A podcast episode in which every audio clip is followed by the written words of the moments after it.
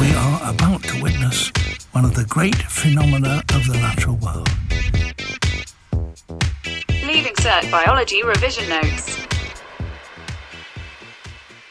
Chapter 26 The Heart and Blood Vessels. Diffusion is sufficient for transport of materials in small animals, whilst larger animals need a circulatory system.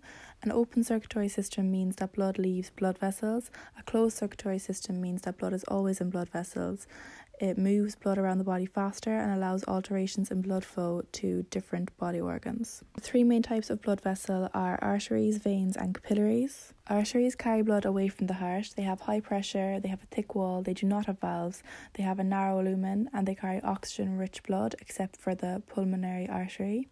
Veins carry blood to the heart. They have low pressure, they have a thin wall, they have valves, they have a large lumen, and they carry oxygen poor blood except for the pulmonary vein and then capillaries connect arteries to veins. They have thin walls and they allow for the exchange of materials.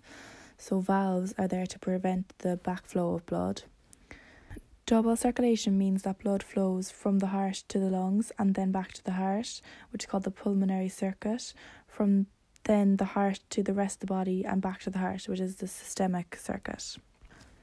Diastole is when the heart is relaxed, and systole is when the heart contracts. The stages of heartbeat are diastole, so the blood enters the atria, and then atrial systole is the blood is pumped to the ventricles.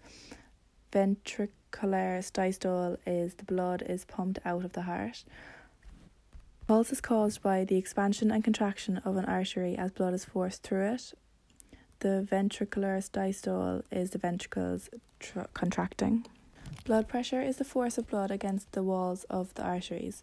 Normally, the higher value is a measure of the systolic pressure, the lower value is a measure of the diastolic pressure.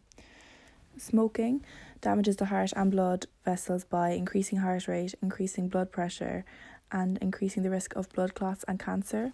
The main dietary factors that will affect the circulatory system are animal fats because they cause blocked arteries, high salt intake which raise blood pressure, and being greatly overweight raises blood pressure and causes heart attacks.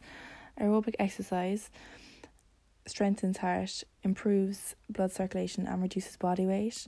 Heart can be dissected by cutting into the ventral surface and identifying the four chambers the main blood vessels and the coronary artery. The effects of exercise on heartbeat are investigated by comparing the pulse rate at a rest rate and after exercise.